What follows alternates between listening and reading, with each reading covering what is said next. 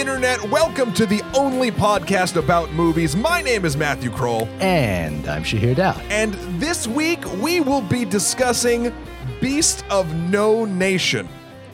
What a title. Yeah. Great title. It's uh it's well see Shahir, I um without no, you know, we'll jump right into it. I think this movie should really be renamed. What do you think it should be called? It should be called You've Never Had a Fucking Problem in Your Life. is what it should be called. First world problems. Holy crap. Um yeah, it's um a little bit different from the last film that we we did. What was what, we did Sicario? We did last, right? Sicario. Yeah. Um Actually, but but oddly, I think the things I'm going to talk about with Beast of No Nation are similar to Sicario. I mean I mean okay. Okay. I'll be interested to see how that goes. Okay, It- it- and also like uh, maybe just from a titling point of view, it it it's easy to get it confused perhaps with Beasts of the Southern Wild, but Sure. but but no bears no resemblance. Yeah. Maybe we should talk about how we saw this film. Well, um, we saw this film uh, on a little streaming service you might have heard of called Netflix. Um, and this is Netflix first for foray, foyer, for, what for, first foray? foray into uh making and distributing its own films. Now that it, it, that's uh, not quite the case. Now, the, uh, what happened with this film is that it was made independently for six million dollars by Cary Fukunaga Oh, and, okay. and and a production company. Well, I'm not sure. Well, I take it all back. uh, but Netflix purchased the film um, and and is distributing it simultaneously in theaters and on Netflix. And it's, it's and it's the first of its kind. It's not the it's not the they're they're making headways with this with another film as well. Um, they're doing uh, a sequel to Crouching Tiger, Hidden Dragon, yes. which is going to be simultaneously released in IMAX and um, on Netflix as well. I, th- uh, you, well, what do you think about the whole? Before we even get into the film itself, the the the, the issues around distri- distributing a film like Beasts of No Nation in this sort of, uh, I think they call it same day distribution. Sure. There's, there's a ter- phrase for this. Well, I think more people will have will see it now than would have if it had just got a theatrical release, which is great. Yeah, the num- I honestly do think that because of a movie, oh, and we'll talk about what it's about in a, in a minute, uh, because of a movie of this type and this topic matter, it's not something that a lot of people, I think, and this is a weird, this is going to be a weird dichotomy, but I think, I think people. A lot of people go to, to movies uh, for escapism, especially to the movie theater. Like if you're going to the multiplex, you're probably not going to think. Yeah. Like a lot of times, especially if the re- movies we reviewed this past summer or Yeah. anything to sort of talk about. Yeah. But like this is a film that got me thinking a lot. And and it look, if you don't think a lot after watching this movie, I would begin to question uh, if you have a soul or not, or if you're just a husk of a robotic empty shell. Uh, the the it so so it, let me just backtrack it i do feel like that because it had this sort of dual distribution that more people are going to watch it which is good yeah. uh, I don't think monetarily it's going to do anything that they want it to sort of do because, yeah, Netflix, I'm sure, bought it for a certain amount of money. Otherwise, the filmmakers wouldn't have sort of gone along with it. But now major theater chains have been basically boycotting it because of the type of release. I think what AMC, Yeah. um, Regal, a couple of yeah. and a, and a couple others like so really only mom and pop movie theaters for the most part and i might be forgetting a major chain that said sure yeah. uh, are are showing it which It's- makes, yeah I- It's interesting as well because uh, it's an interesting choice for Netflix because you know we often think about um, film distribu- distributors as solely commercial entities. You know they they're they're faceless. They they have no agenda. Uh, it wasn't until the kind of until we had branded distributors. You know, Mhm. like like if you thought about MGM versus 20th Century Fox, you you didn't really say, well, one made these kinds of movies and one made these kinds of movies. But then I think around uh, the age of the independent film boom, with the with the rise of the Miramax, Mhm. um, and maybe even the Pixar, and now the Netflix, you're you're starting to see. Uh, at least I think that there's a case to be made for the distribute the production and distribution company as auteur. You know the production and distribution company as the as having some authorial voice in the you know in what type of film this is. Okay. And so for Netflix to pick this particular film as its first film, I think is perhaps a step you know, it, it's a bold step uh, on their part, and I think it it, it reflects, uh, at least in some capacity, Netflix's desire to to be uh, a home for interesting independent cinema. I'll I'll also say it it's it's more of it's like it's proven itself as a legitimate dramatic home for television shows that Oh, it yeah. can create. yeah, Now it wants a piece of honestly, I feel like it, for I don't have a better term for this, so I'm just say it wants a piece of the Oscar pie. yeah, I think I and I think there has been It's a push. slowly on its way to its EGOT. It's going to Yeah. have a musical It's, uh, and, put on uh, a Broadway yeah, show. and a Broadway show. Yeah, A- and and I think I think you know, like on the one hand, you could look at this as a um as a reflection of Netflix, you know, making a bold choice for its first film. But then, but then again, it made odd choices for its first TV shows as well. Like I think one of the first produced Netflix shows was Lilyhammer. Yeah. Uh, you know, that little um, mob Mm-hmm. show set in Finland, Iceland, or somewhere like that. Right. Um, so, you know, while on the one hand, it, it's an interesting display of choosing an, you know, like a unique independent film.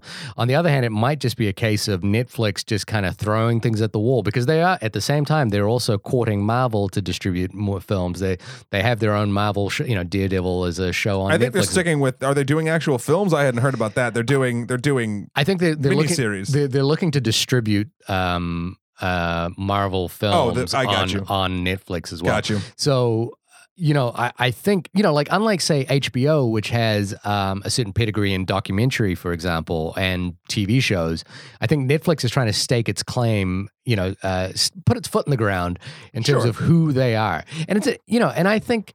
I think Netflix is doing an interesting job of branding, and and again, a film like Beasts of No Nation is a really, really interesting film to to stake as your first feature film. Um, it it it oddly the thing, and I think um, Matt Singer over at Screen Cru- Scru- Screen Crush. It's a little late in the night, so What are you talking about? It's totally not midnight. We're totally not doing this right now. but uh, I think Matt Singer over at Screen Crush wrote a piece about the fact the the the interesting fact, which is that that Netflix, which is a a home cinema distribution company, you know, primarily they Mhm. they they they're in the business of delivering content to your home. The first film they've picked as their first feature is oddly a film that should be watched on a in a cinema. This is a very cinematic experience. This is a very big screen experience. So. I agree with that, Mm. and I would have loved to have seen it in a movie theater. Yeah. However, I do think that if if I'm not talking about the money side of this, I'm talking about the people side of this. Like I said before, Would you have gone You- to see it? Yeah, no, I, Yeah. I honestly wouldn't have. Yeah. Um, it, would have had to have a killer ad campaign that would have cost a, a ton more money to do anyway, Yeah. just to get me or I feel like the average moviegoer to go see this. Like, there's certain the, the- where where Hollywood sort of makes its money are people that they know exactly what to market to when. Yeah. and this is something that I- I, it would it would be a difficult sell for a general movie going populace. Yeah, and, and I think and I think the kind of genius of that approach is that yes, it's hard to get someone to go, oh yeah, there's this you know, like I, I have this all the time, which is like, oh, there's this really good movie. I you know, I've heard great things. It won major prizes. It's got this amazing, you know, the, you know, like when we saw White God, that sort of thing. Right. Uh, it wasn't until it came on Netflix that I saw White God. Um, and and you know, uh, it's often the case that like a film like this is like at a movie theater that's way out of the way, Right. and it's like, you know, am I really going to spend my Friday night going out to that movie theater? And And, I really want to. And let's be very clear, by mm-hmm. Mm-hmm. really out of the way, Shahir means like 10 subway stops, which for people that live in New York, City yeah. are like, oh, I mean, yeah. I could do that, or, Or I, I could- could just order Thai food and uh, uh, hang out here and watch Netflix. Netflix and chill, you know what I'm saying?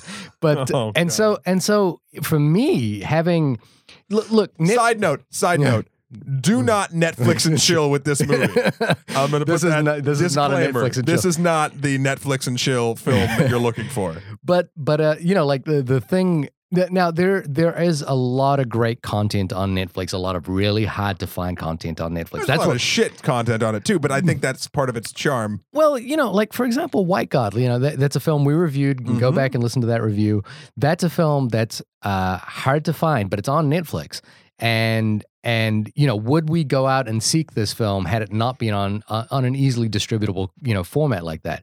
And so to for me, the cool thing about this film was.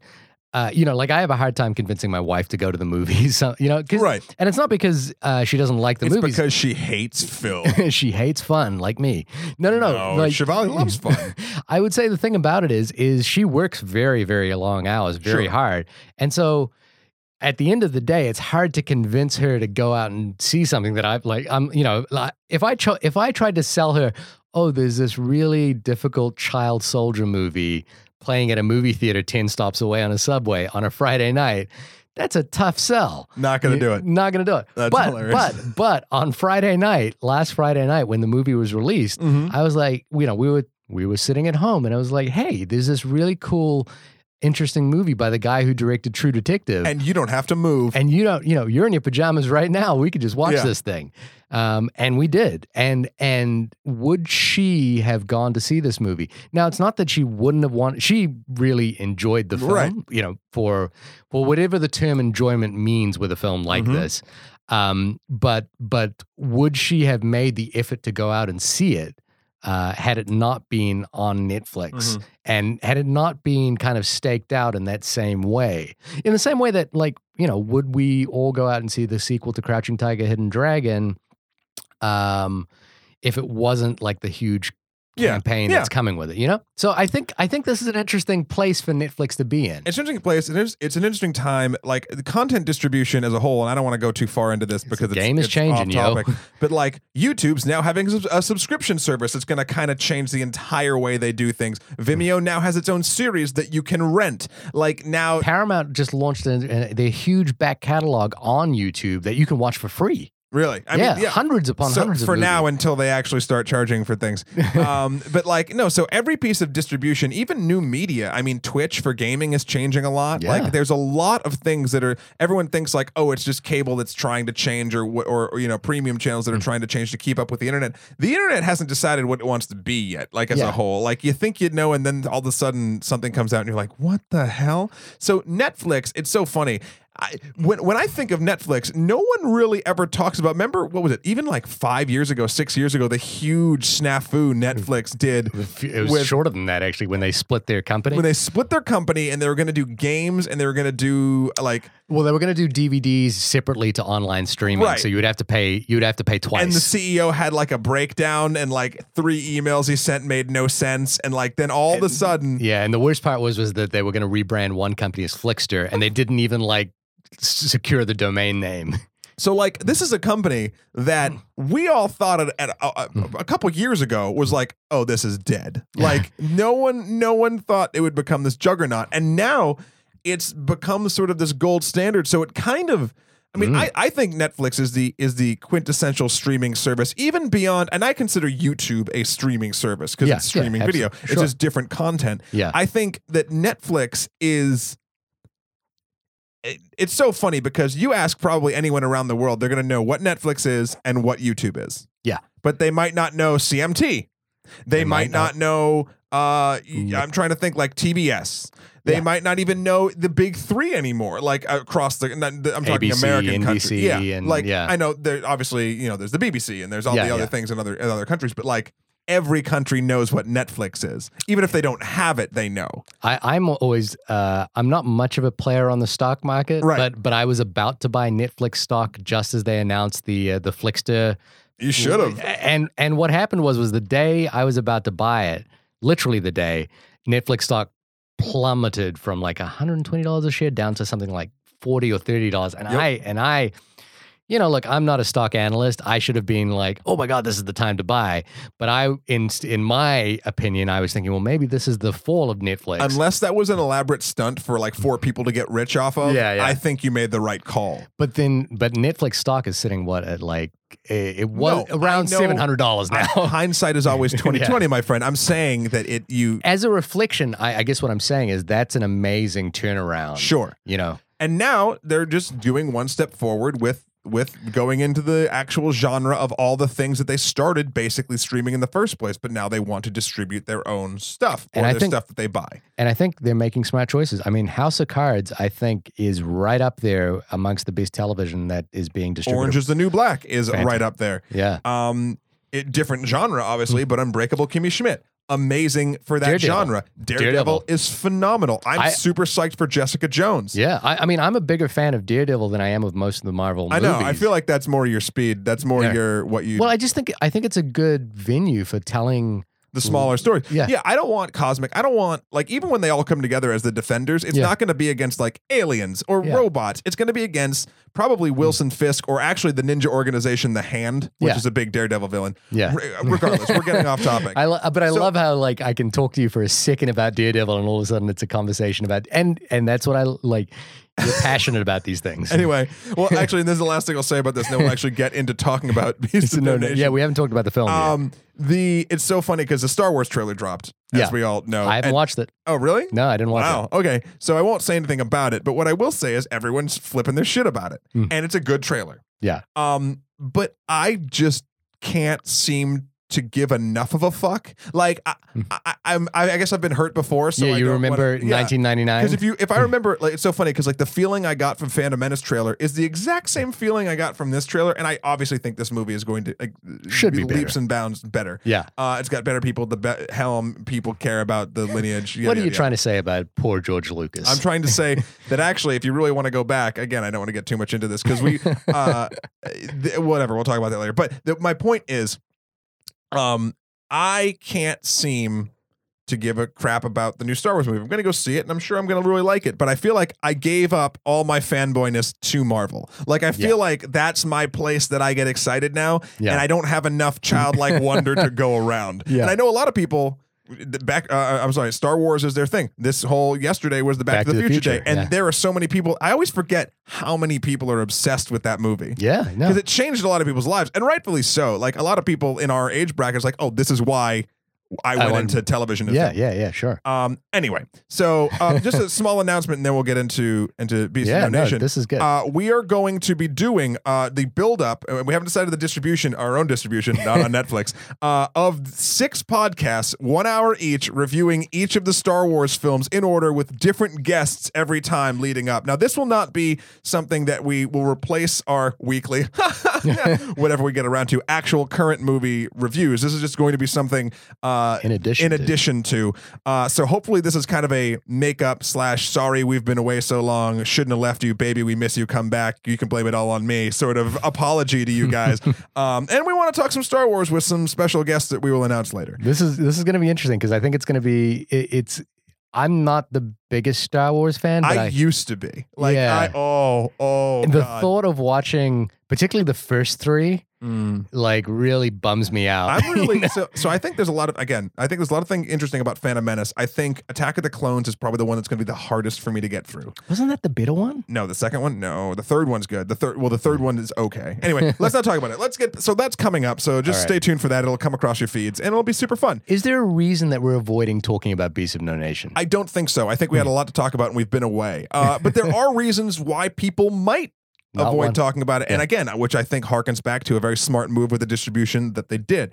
So, Beast of No Nation. Uh, is the story of a child? What country was it? Because I'm, I'm trying Now, to. Here's the curious thing about Beast of No Nation is, you know, based on the book, it doesn't really give away what country. I guess it doesn't matter. I mean, you hear the term Niger- Nigerian Liberation Force throughout the Right. film, um, but there's no real indication of of which particular country Mhm. this is sit in, um, which I think is a smart move because it it tells the story from a child's perspective, which is that they don't know what countries are involved in what wars. They don't care. Right. Uh, so so go on with your with your synopsis. So, um, is a story of of a of a village somewhere in a nondescript uh African country Yeah. uh that uh you know is is taking in refugees from a war that's going on and uh you know it tells a story of a family um uh mother father elderly grandfather uh two brothers an older and a younger and a young uh, boy by the name little- of Abu or Ab- Abu or Ab, Ab I can't even remember his name uh, Yeah, Abdu. uh, yeah. So the main those call him the main kid. He he Agu. Agu. Agu, that's what it right. I'm was. sorry. Agu. Uh and you know, it's sort of his story and like they butter you up pretty well in the beginning. Like everyone's happy and the family's good and like everything's going on. The father's like helping refugees come and like he's using their own land and blah blah blah blah blah. Um and then as as it happens in these in these countries, um, they get invaded, and the men decide to stay and fight for their place. They're they're they're they do. They they make a decision. Remember, they're in the church. They, the whole group goes into the the the whatever army is coming. Uh, there's nothing we can do about it, but like let's send the women and children away. And we're we've our families have been here forever. Like this is our land. Like they're not taking our land, which is a noble thing, and I'm sure a lot of people sort of say that when these things happen.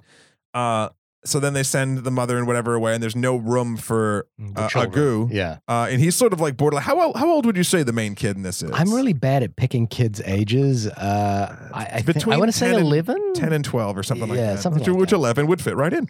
Um, Far too young to be witnessing the things he's going to witness. right. So then the invaders sort of roll through, and the, the, the townsfolk don't do much to defend their place because they can't. They don't have a weapon. They, they, they, you know, it's, it's awful. And a bunch of awful things happen. W- One thing leads to another, and all of Agu's family, uh, spoiler alert. Uh, I, I don't. I don't know if there's too many spoilers for this film. what do to you mean? Be, to be honest with you, like uh, nothing. Everything you've described is is shown in the trailer, and it's not a spoiler. I, I don't feel like this is a film where. There's no twist. Yeah. There's no ending where you feel there's something weird or anything like that. Like this is just like, oh shit, this happens, and Yeah. you're gonna watch it now. Um, which is powerful in its own right. So basically, his entire family dies, and he runs away, but then he gets conscripted uh, by a militant movement, which I'm not even sure. It's a it- rib, it's a rebel movement against the against the national government. Um, right, but who invaded their town? See, this is this is something that the film did. I don't know if it did it on purpose or I'm just stupid and making excuses. Uh, I had a hard time keeping track of the different military organizations and who was doing what and why.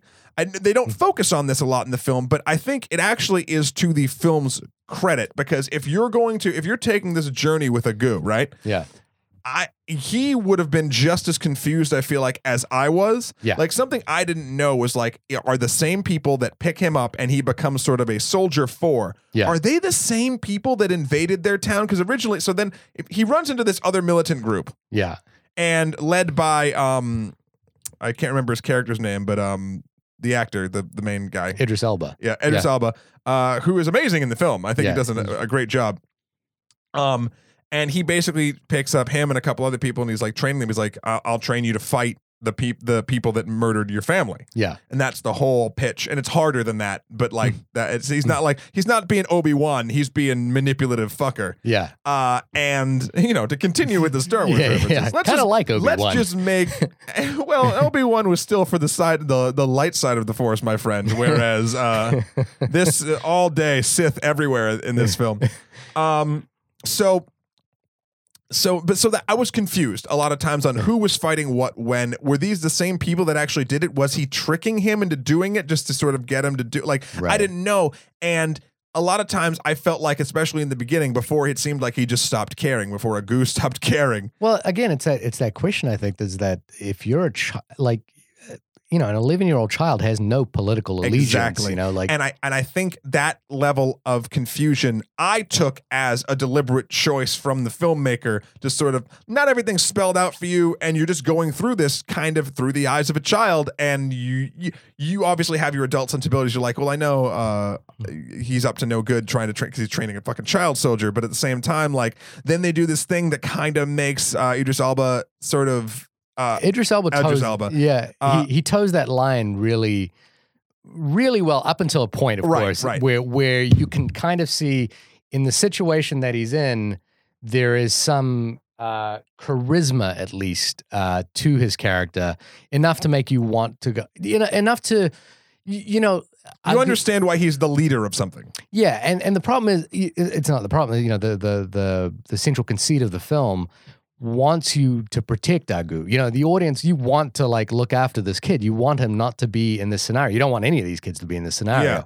So anytime a character comes along that might offer some solace, some protection, you know, you kind of wonder, well, maybe this guy is okay. And and Idris Elba's character, I mean, you do know right away, even just from the marketing, you know, that this is not a a good man. Yeah. Um, but but But you start to wonder if like he's like the best bad man in a shitty situation. exactly, exactly. And and and though his sensibilities are entirely warped and wrong, you know, at least Does he see this as he's rescuing the kid or is he just using the kid? Like yeah, and also and also you know like when you if you took if you compare it to the encounter that the family has with uh, the military at the beginning of the film, which is completely indifferent to their lives. Yeah.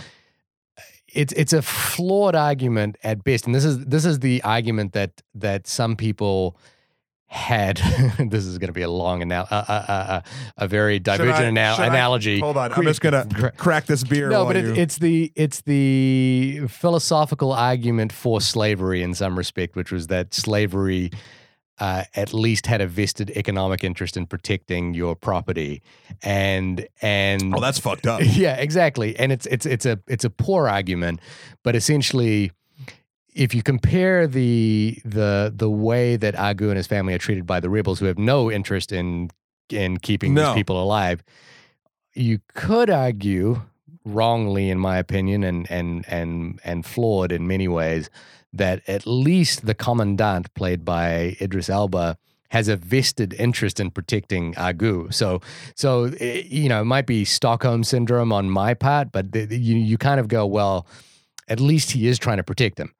Of course, he's not, and he's the worst human. You know, he's possibly one of the worst human beings on film. know. but I don't know if he's trying to protect him. I think he's he might see it. Like his character he, might he see sees it, that as way. that. Yeah, Um, so I, it's it's hard because you, you kind of question back and forth. And again, I I go back to you're kind of in Agu's shoes at this point, uh, and Hmm. and you don't know if you know if he's yeah. You have to, and and and you could argue one of the uh, from a from a classical cinematic point of view, one of the structural problems of this film.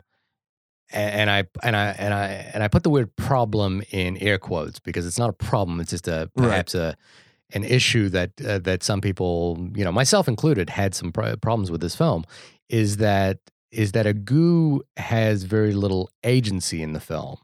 He has he makes very few choices about his his propulsion through the story. Now, that is a problem for a cinematic experience, but we're talking about a child soldier who's 11 years old being thrust into the into the horrors of war. I disagree with the beginning of that. I disagree. That I think he had a lot of moments that change him for the worse and are sort of character twisting moments. Now, hmm. there no, no, no. I'm, I'm not saying that those moments don't happen. I'm saying whether he makes active choices to to make a decision one way or the other. I, I think what happens is is that events happen to him and he can only respond in the most sort of like, well, I just need to keep moving forward. You know, it's it's not Right, but that's still choice. And I know it's a are Mhm. Yeah, it's a an- child It's soldier. an insane choice for a kid, but Yeah. I think that's the point. Like there's the his yeah, his- and that's what I mean when I let's say move on. So he gets, becomes a child soldier and he whatever he's working with him whatever, but then he hasn't like killed anybody yet. Yeah, And they take they do this uh uh sort of guerrilla warfare on a convoy yeah, and they take the prisoner out and then uh the commandant makes a Agu kill him. yeah. And at first, they like the choice of the weapon was the most ridiculous thing. He's like, "Oh no, that gun's too big, or whatever." No, he He gives him a- can't carry that gun. yeah, yeah. He gives him a hatchet Yeah. instead of like a pistol. yeah. Uh, and uh, his buddy, what was his buddy's name? Uh, Strika, Strika, Strika. uh, who was like a silent child who Yeah. apparently had been through some shit. Although, didn't he talk in the beginning and then he stopped? Like he was yelling a lot, like "Yes, sir." Yeah, I think that there's a few moments, and, and there's an interesting dynamic played where, again, it's that Stockholm syndrome kind of uh, phenomenon, which is where Strika. There, there's some suggestion, I think, that Strika feels betrayed by the commandant or or Mhm. angry at Agu for you know Becoming usurping- the commandant's new favorite. Yeah, usurping him in in his place. But again, this is a horrific situation. Yeah. Um, and so I guess you know, like uh, w- one of the things that I think is kind of interesting about the film is that, to me, I, I think it's a very effective piece of cinema. I think. I think. I think. Uh, Cary Fukunaga. Uh, I'm gonna. I'm gonna butcher his Butcher name. that name. Fukunaga uh, is a remarkable filmmaker. I think he is. He well, a remarkable filmmaker in the making, even though this is like his third feature film, and you know he directed He the can just first. be a remarkable filmmaker. It's Oh, yeah. fine. Well, I, well, I guess the thing is for me, uh, I haven't seen Jane Eyre, but I've seen Sin Nombre, and I've seen um, I've seen this, and I've seen True Detective, Which Uh, season of True Detective did he do? uh, season one. Oh, okay, so good. the good season. Um, uh, I think he is. I, I'm not entirely convinced of his storytelling prowess. Um, I uh, True Detective. I've been. I was a little disappointed by the ending. Yeah, it went real. It got to that real quick. Uh, Sin Nombre, uh, and I'm. Uh, I had a friend of mine, uh, Jimmy. Hi, Jimmy. If you're if you're listening to this, uh, call me out uh, on my pronunciation of uh, of Spanish and Spanish names. So Sin Nombre, which I'm I'm butchering. Sonombre. um, Bonjourno. has, has actually has a similar trajectory to Beast of No Nation. Sin, Nom- Sin Nombre is about a uh, uh, a young woman who is forced to try and cross the border while being chased by Mexican cartel members. Okay. Um, it's a very very good film. It's a it's a very very smartly made film, and that, and that's the one thing you can say about Cary. Well, you can say many things about him. Uh, he's a very very smart, gifted filmmaker. Mhm. I'm just wondering if uh, he hasn't quite necessarily found a story which exploits his uh, talents as a as a director. He's a he's an excellent director. Um, but you know, like uh, you and I were talking earlier, I think one of the things that that happens when you get to uh, a level like uh, Cary Fukunaga's in is one of the things that makes you distinguishes you is your ability to choose material. Sure. Uh, and I think his the material, like again, and all the material he's choosing is really good. Like it's really interesting stuff. Like Mhm. True Detective is really fascinating. Sin Nombre is really fascinating. Beast of No Nation is really fascinating. Um, but does it deliver on a story level? And that's the thing for me that I kind of am curious about Well, with this film. Hold on. So so so delivering the, the term delivering on a story level. yeah, I think that means different things to different people because okay, let's let's uh, yes, Hmm. everything there's like only seven stories and there's the classic Yeah. arc of the hero's journey and blah blah blah blah blah.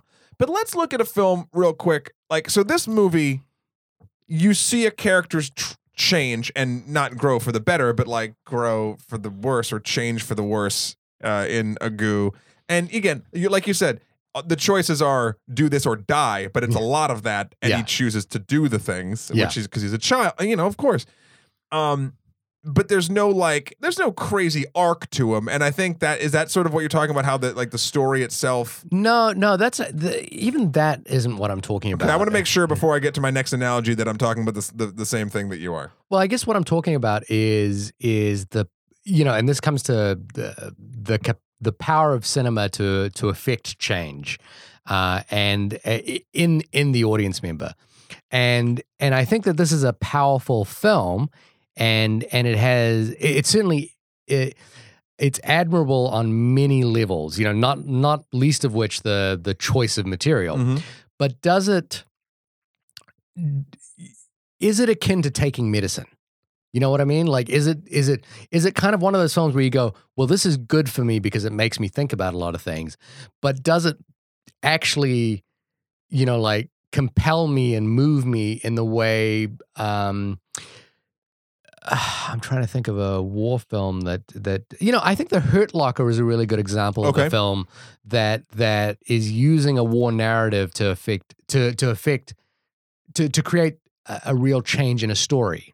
So move you as in like the characters and their struggles because like, here's the thing I, I will say about this it's the situation is what gets you in Beast of No Nation. It's not Yeah, it's not particular characters and the actors do great jobs it's in it's their amazing roles. work. Yeah, But it's not like but this is, it this like taking medicine? this is the hmm, opposite. This Yeah. is the opposite but but true to the same. This is sort of my analogy. I'm going to modify it a little bit.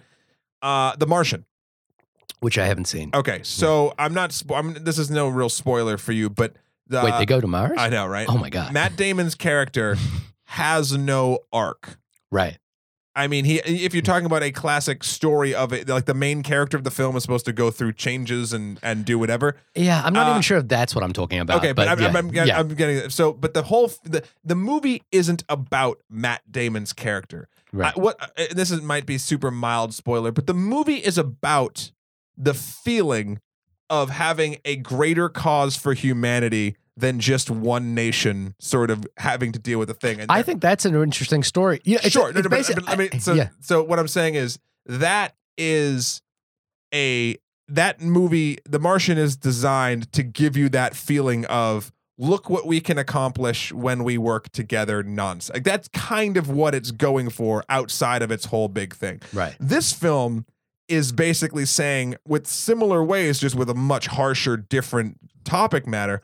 Look what happens when you're not looking. Yeah, Uh, and that you're right. It, it the Martian the Martian is also medicine, but it's flashier medicine sure. and sexier medicine. It's it's a medicine it's with a spoonful of sugar. Yeah, uh, and uh, this is just take your fucking ipecac and shut the fuck up. yeah, And that's not to say that it's not. It's so weird to be like, I enjoyed watching this film. yeah, I enjoyed what this film did to my brain. yeah. Certainly. Uh, Beast of No Nation. Now we're back to that. So it's it's this type of filmmaking where story, the the Hmm. the the narrative and the story, is only in service of the emotion that it gets across and the things that you then think about because of it, and not just to tell you an amazing story that sticks with you Yeah. because of the characters. It's the situation. And th- you have narratives of all different types. There's some movies that do it all. There's some that only do a few Yeah. minorly. But a lot of the ones that only do a couple of these things, I feel like are in the opposite end of the spectrum than Beast of No Nation. I feel like in that case, it's a fun character. Guardians of the Galaxy. Great. I'm going to bring it back to Marvel. Great character piece. Yeah. Super fun.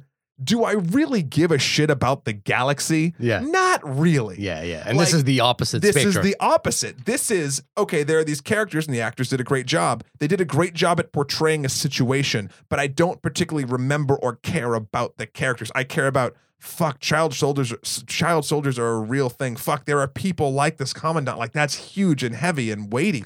And so hmm. it's interesting because you very rarely see yeah. that sort of story being told. and, and and you know like this reminded me of uh, of an experience I had uh when I say experience, I read a book. This is first world. This Yeah, is like yeah. like my experience of the world is books and movies. So Mhm. so you know, fuck me. but uh, but I read uh, a book called Genocide, which is a great title for a book. Uh, but it was about uh, Shahir knows how to party. yeah, boy, do I love fun. Um, it- it's about a guy by the name of Raphael Lemkin, who was the person who got the UN to recognize the term genocide as the killing, the mass killings of a group of people based Sure. on race, sexuality, or a number of issues. You know, Just a mass of people based in a group. Y- yeah. based in a group. Uh, and, and the book was amazing because it basically detailed how Raphael Lemkin became kind of like this crazy old guy running through the halls of the UN, grabbing whoever who would listen to him to talk to them about genocide and what happened in the Holocaust. Mhm. Um, and he's basically like shaking people, trying to trying to say, "What are you doing? There there are millions of people dying, and you're just walking through these hallways as though." You know, and, and everyone's debating what does genocide, what does the word genocide mean? We saw this again in the Rwandan genocide uh, between the Hutsi, uh, Hutus Mhm. and the Tutsis, where like the United Nations couldn't decide whether the term genocide applied to this to this to what was happening and and based on their inability to make that decision you know weren't able to intervene Right. and you know like bill clinton talks about it as the greatest um, misstep of his presidency Mhm. was that he didn't intervene in rwanda and so you know, I, I guess what i'm getting at with all of that is that if this film offers some perspective in any way shape or form its perspective is hey there's this thing happening over there hmm and it's fucking awful and it's it's children being killed you know and i and i did this uh thing which is i looked up um And a- children killing. Like and children killing yeah. that's and that's even more horrific there's a website called warchild.org.uk which has some basic facts about um uh, about child soldiers uh, you know and one of the top two things that i think will horrify anyone uh you know if you just said on a fundament you know like you you open this with like we ha- you know we don't have problems Yeah. you know like you and i will sit here all day and complain about the stupid bullshit that we have going on in our lives. Mhm. But if you look at these first two stats, you suddenly go, "Who the fuck am I?" And the first, and, and this is like you know liberal first world hipster bullshit, but but you know what, what, our perspective. Look, and mm. I'll be the first to Mm. say that that mm. that that uh, mm. bad feelings or Mm. or or things going wrong in quotes in someone's lives are act are this is a weird part to say, but are truly relative. Yeah, Like because you only can be as relative to your own experience, but Yeah. a logical person can look at the things that you're about to read and be like, "Oh, shut the fuck up, me." yeah, like it's very like it's very humbling and very sort of like it, it's Mm. good to hear these things i mean not that these things happen but if they're happening it's good for us to hear them to realize uh, a that these are awful things and these should be talked about but also b we should be very thankful for where we are We we should be, yeah, and and um, you know, so the so the the top two statistics are there. There are an estimated two hundred fifty thousand child soldiers in the world today. It is an estimated that forty percent of all child soldiers are girls. They are often used as non-combatant wives, sex slaves of the male combatants. Um, they can be recruited by government forces as well as rebel groups. And um, well in certain parts of the world those are very difficult to to to, to sort of differentiate between. Exactly. And uh, children are sometimes forced to kill or maim a family member, breaking the bonds with their community and making it difficult for them to return.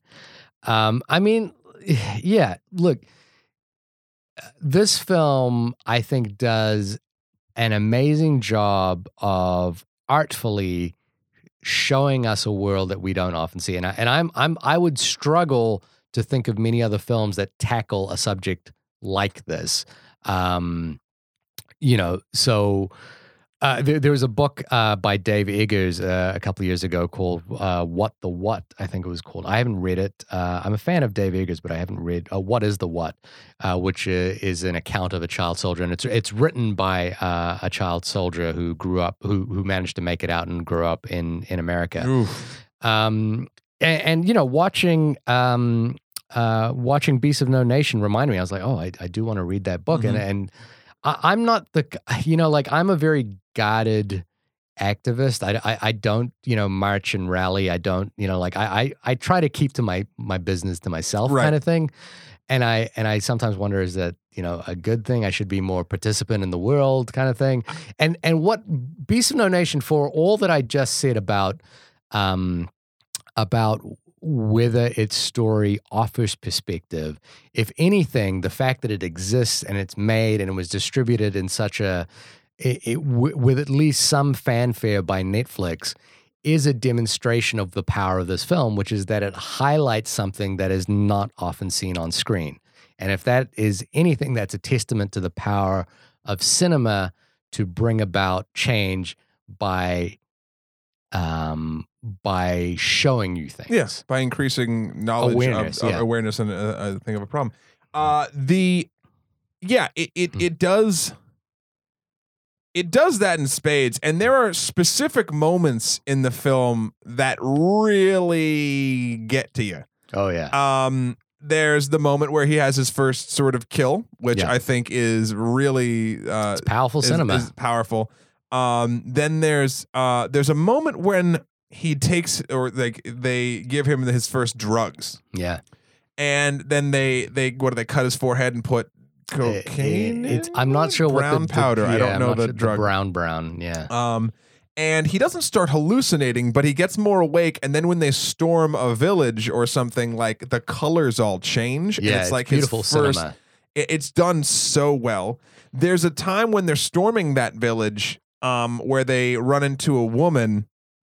Uh, and this is maybe you can shed some light on this. I wasn't sure. He Hmm. grabs of her eventually. This woman, this actual like it must have been uh, Hmm. you know, 30s or 40s or whatever, and starts going, "Mom, mom!" Yeah. Like I, I my impression without giving too much of you know without like giving away the power of that scene uh is that that wasn't his mother right. um but it's it's an uh, it's an incredibly powerful scene and and Cary Fuka Fukunaga Fukunaga Mhm. uh is is demonstrating that he is a master of tension you know the way he plays that scene out They set it up Hmm. like it could be his actual mother who got away, and it still could be. Like I don't know Uh, if I- it was. I, I don't think it was. No, I, I really didn't think it but was. But he treats her like his mother for a second, and then he's like, "No, wait, she tricked me," and he's trying to play it off, and he leaves sort of the room, and he comes back, and she's being raped by another soldier, and he just goes up and kills, like, kills her straight up. Yeah, it's it's hor- And it's. I mean, if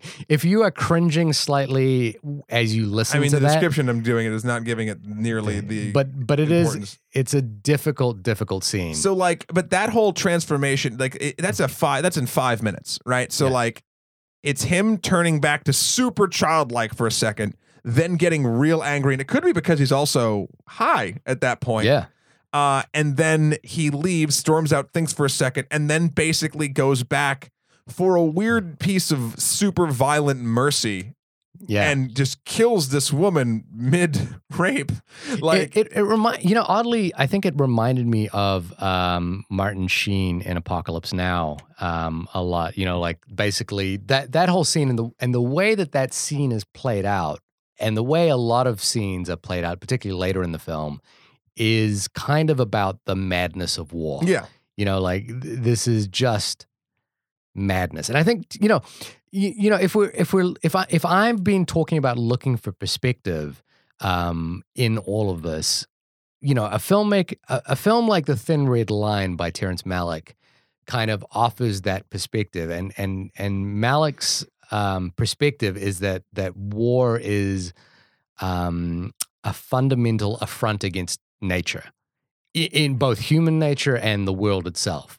Um, and I think that's what the Thin Red Line was really about. And I, and I'm, I struggle to think what Beasts of No Nation was necessarily about, other than what we just described Well- earlier, which is that it does highlight an area that is and the thing very unseen. obviously it's shining a light on things we haven't seen but something that i find very interesting in this film that you could go from the actual narrative in the movie to actually the narrative of it being released yeah, is so it's shining this light right and Yeah. it's not just these small moments that we're sort of saying like oh we see him do this horrible thing we see him do that horrible thing it's pulling back it's a very wide look at war in in these african countries and with child soldiers in general to the point where and I think this is what what the power of some a film like this like if you're in the thick of this like if a you're a child soldier or b you're the commandant or hmm. you're one of these soldiers in this thing like it has to be incredibly easy to to be swept up and be like my cause is just. God Yeah. is behind me. This is important. We're taking back our homeland from these invaders and this is what it is. So you get this sort of charge individually or as your little group of like we are in the right. Yeah, this is important, blah, blah, blah, blah, blah. But when you pull back and you see the bigger picture of all of this stuff, the further back you pull, the more ridiculous and sort of the, the things you just said, the more insane and just just uh, totally irrational war in general sort of seems to the point where, again, this is a spoiler alert, but in the film, the platoon, the commandant, and and Agu and all them go to the headquarters of the general or whoever that they're following, and they're not treated very well. And then all of a sudden, the general, because political things are shifting, who is using this commandant and all of these children soldiers to get his shit done, all of a sudden, when light is being shown on what's happening, he then distances himself, firing the commandant or promoting slash demoting him to a place of non-combat nonsense and giving his platoon to someone else to probably get rid of. yeah, It, it it's basically saying even in this world, like, oh shit, once people are looking, we can't do this anymore. yeah, And that was a sort of weird, cool, meta breaking moment for me because I'm like, oh, this Mm-hmm. is like this film. If you really wanted to twist it around, if this film existed in this film, it would be one of the reasons why this guy is now excommunicating the commandant who's using child soldiers. yeah. Like, it's this moment that's like, oh shit, not even the people in charge are condoning this anymore yeah, and it's- publicly. and it's that it's that amazing you know like there's a in um i think it was in bowling for columbine maybe um michael moore does this little rant about the administrative side to the holocaust and you know Yes, there's this yep. well documented um uh, fa- uh, uh, it's well documented if if if, if Michael Moore is to be believed if, if I'm Mhm. to believe Michael Moore and I, Right. and I and what I mean by that is that I have not done any more empirical evidence other than watch Right. this movie. Um, but uh, the uh, the notion that that uh, IBM machines were used in the processing of um, prisoners during the Holocaust for extermination, and and it makes you think about this notion that that extermination on that large a scale requires an administrative uh, administrative organization, absolutely. and that's what happens in that scene you're describing in the film, which is that which is that there is an administrative side to taking children and using them as soldiers to kill other human beings and training them and indoctrinating them and provide you know there's an infrastructure to this. There's a And I do, yeah, and I do feel like even for instance, like let's say the commandant uh, Elba's character is actually a real person, right? yeah. If you showed him this film yeah and saw the sort of pullback of everything, and not just like because I feel like once you're doing something for so long, if it's crazy enough, you're going to start believing it. yeah Like I'm not saying he was ever a good guy or like whatever. I'm just saying like you have to be truly mad to to watch something like this and be like, "Oh no, I, this is completely justified." Yeah. Like and if if if you do feel that way, then you are no longer part of the human race and and you might have something might have to be done. Uh so like it's very it's really it's a, it's a super interesting sort of psychological experiment whereas you you know you have these small pieces and if you're looking through tiny cracks of things, lots of things can be justified based on your own moral or whatever beliefs. yeah But the second you actually see a true big picture, your ignorance no longer saves you, and Mm. you have to make a hard choice whether or not you're a human being. So, like, th- that's where I think this film really shines. And I think that moment with him getting sort of fired is the real crucial moment in the film for me. yeah I know more stuff happens, and then you sort of see a downward spiral of the entire thing more so yeah but like that was what it was sort of leading up to and then the rest was just sort of like this horrifying gravy to yeah. me No, that I I I think that's a really great point. Uh, and it's make you know what you've just said is making me rethink the film uh, in some part. And and maybe this is a film. It's going to be hard to get people to watch it twice. But I think Yeah. on a repeat viewing, if you're if you're thinking about it in those terms, I think it could be a very rewarding experience um, to revisit. Um, you know, it, it, like I say, it will be very. I, I would have trouble getting someone to revisit Yeah. this this film, but but yeah, I agree. I, I think that's a really that's a really good point. so like i think overall uh i don't want to keep going and giving too much away and i think we've kind of covered the the the, The film, the yeah. film and the topic matter i would unequivocally recommend watching this especially with the way it's distri- uh, distributed like i think there's no reason you shouldn't watch this. You should watch it when you're in the sort of right mindset to watch it. Like, don't go in wanting a comedy and watching this movie. Um, It it's so impeccably made though as well. Uh, Yeah. it's so uh, it's it's crafted with such a degree of artistic um, control. I want to say or artistic um, ability. Mhm. Um, that that I that I I do almost wonder that like you know like sometimes you know when you when you say you have to be in the right frame of mind to watch something, it's because you know there are going to be like inherent flaws yeah. y- y- this is a case where you you're you have to be in the right frame of mind just to to to watch that particular story. Mhm. But I think that's the that's the point is that these kinds of stories are the kinds of films we want to see or we should be seeing. Right. Now, does that make the film akin to medicine? You know, like uh, does it make it akin to to taking your medicine? And, and not and you know, not all cinema should be this way. yes, but but, also you're right. Not all cinema should be this way. But in a sense, why does medicine exist? to make us better. There you Yeah, go. And and and and and if the if cinema has the the capacity to make us better, then I think Beasts of No Nation is a good example of that. Yeah. Um, you know. Now, will it affect change in the world? Will it uh, you know, will it actually get people to to to to make real changes? I I, I don't know about that. Maybe. And, per- and perhaps you could make the argument that a that a more um that a more impactful narrative might do that, but it, but it might not. It might not as well. It might just you know like a, a more impactful it narrative. might take away from the big picture. I, I- trying to do. you know, Maybe. another another film I'm thinking about in the opposite spectrum is uh, is David O. Russell's film Three Kings, uh, which I Yeah. think which is a to me is a really entertaining film that uses the war and the horrors of war as its backdrop. Now, does that film affect change? I, I don't think so, but I'm really entertained by that movie. It you know? makes me relive the time my lung collapsed. I'll tell you that. yeah, well, the the the scene of sepsis. Oh yeah, That was Which uh, that was Actually, me. Interestingly, I I I once read about the uh, the making of that film, and I, and I read that this was because I I was an extra on. it's a funny story. I was an extra in a film called Freddy Got Fingered uh, when I was living out in L.A. That's right with Tom Green, and I Daddy, and, would you like some sausage? and I decided to read up about all the people that were going to be working in the on the film, and there were. Um, you know, it was my first time on a film set, and I wanted to like find out who's who of you know like what they did. Yeah. And the and the um, I believe it was the special effects makeup person from Three Kings was also the special effects makeup person on Freddy Got Fingered. And and I read in my research for being an extra, I might be the only person who researched the filmmakers on being an extra Sure. um, the the guy or woman, it's been a while now, who did the special effects makeup was actually might have been arrested because they were unsure if they'd used a real cadaver in that sepsis scene from uh, from uh, from Three Kings. Wow. That's a long aside, but the, it just reminded me. Um, I wanted to just uh, touch on one other thing that I was thinking about. Cool. You got uh, four minutes. very quickly. Uh, when I, I I watched this uh, very soon after I'd watched uh, David Simon's show Show Me a Hero. Uh, David Simon is the creator of The Wire and Generation Kill. Um, and Show Me a Hero is on is streaming on HBO now or HBO Go right now, and it's about the uh, housing crisis in Yonkers.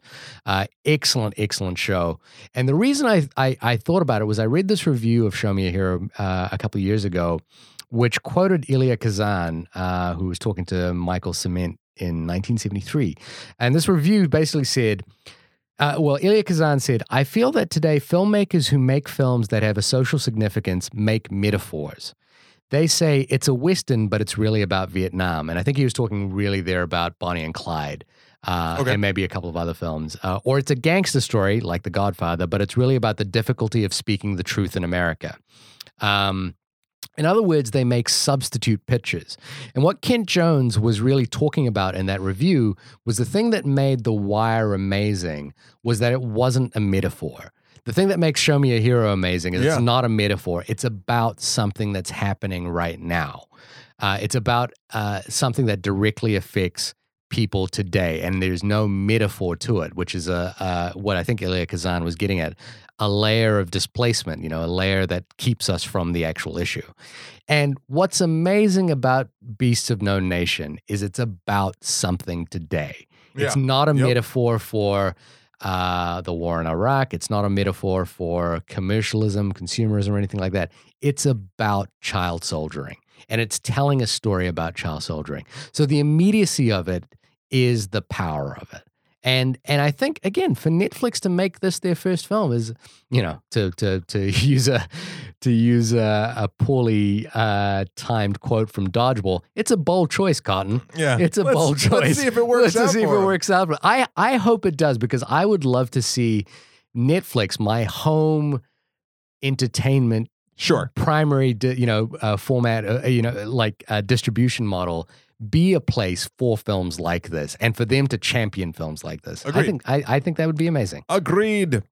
All right. Mm. Well, yeah. So, bottom line is watch the movie. Yeah. It's there. Y'all have Netflix. If you don't, what? I'm glad we did this. I this was a really good conversation. Yeah, I feel. no, I feel like course. we actually really got into this Yeah. one. We dug in. And I, th- I think it's important. I think it's it's mm. something to be talked about from both a content level and from even an industry level. I think it's all it's all good. It- there's all layers there, and it's amazing to me that this is one o'clock in the morning right Yeah, now. we're fine. Both of us have like enormous bags under our eyes. It's all good. But uh, you know, it was a good conversation. Yeah. Well, this has been the only podcast about Beast of No Nation. Um, or at, at the very least, I will say the only podcast about Beast of No Nation that also included references to Guardians of the Galaxy, Star Wars, Dodgeball, uh, and the myriad of other films that have nothing to do with this film that we kind of made have to do with this film. We're very good at just being movie geeks, I think. tangential nonsense is what I got my bachelor's in. Anyway,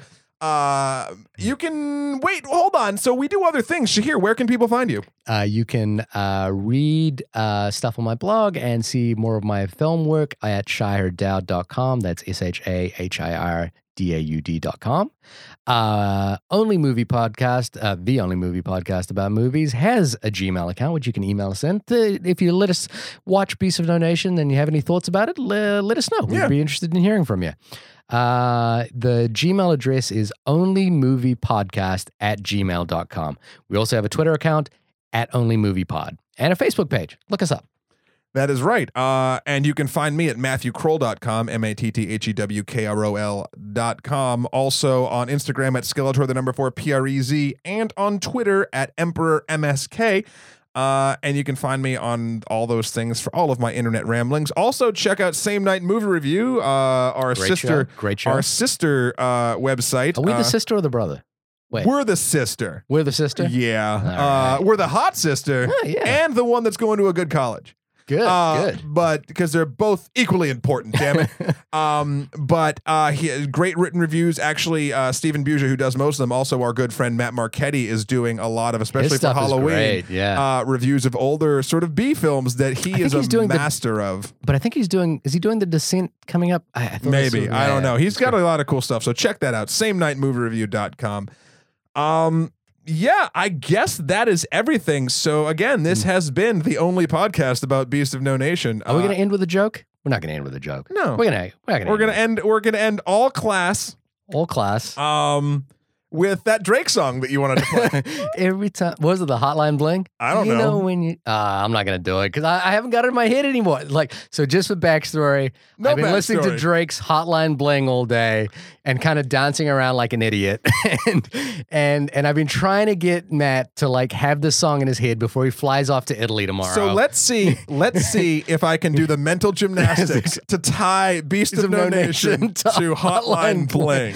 That it, Um, okay, so if it's a movie about child soldiers, it's made oh boy, don't don't don't go so hold on. So it's made so we start thinking about things and not just glossing over stuff. And perhaps a lot of people should be told to watch this movie and be told about the problem. And perhaps there's a hotline. I don't know. If you no want to, if you want to stop listening to Drake, maybe there's a hotline for. Ah, No. good job. Anyway, yay. All right. Till next time, guys. Thank you. Keep watching. I know when that hotline bling, that can only mean one thing. I know when that hotline bling, that can only mean one thing. Ever since I left the city,